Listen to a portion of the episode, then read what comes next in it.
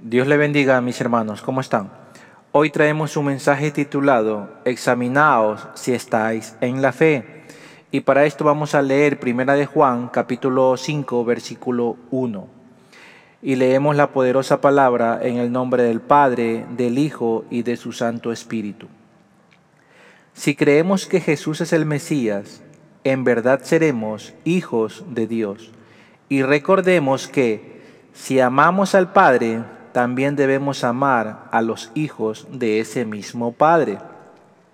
Esta es la característica del cristiano moderno de ir a una iglesia los domingos o miércoles y no tener ningún deseo de involucrarse en la vida de la iglesia ni en la vida de sus hermanos, y mucho menos que sus hermanos se involucren en la vida de él. Es evidencia de que él no ha nacido de nuevo. Porque todo aquel que ha nacido de nuevo ama al que es nacido de nuevo.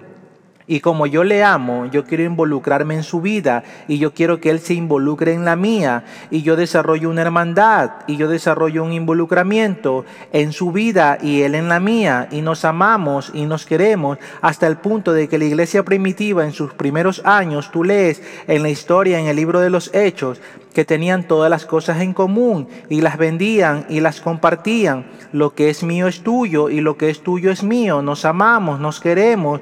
Yo estoy en tu vida y tú estás en la mía. Ese llanero solitarismo de hoy en día, de bandadas enteras de cristianos, es la evidencia de que no ha habido conversión. Todo el que es nacido de nuevo ama al que es nacido de nuevo. Yo no lo dije, lo dijo Dios en su palabra. Amén.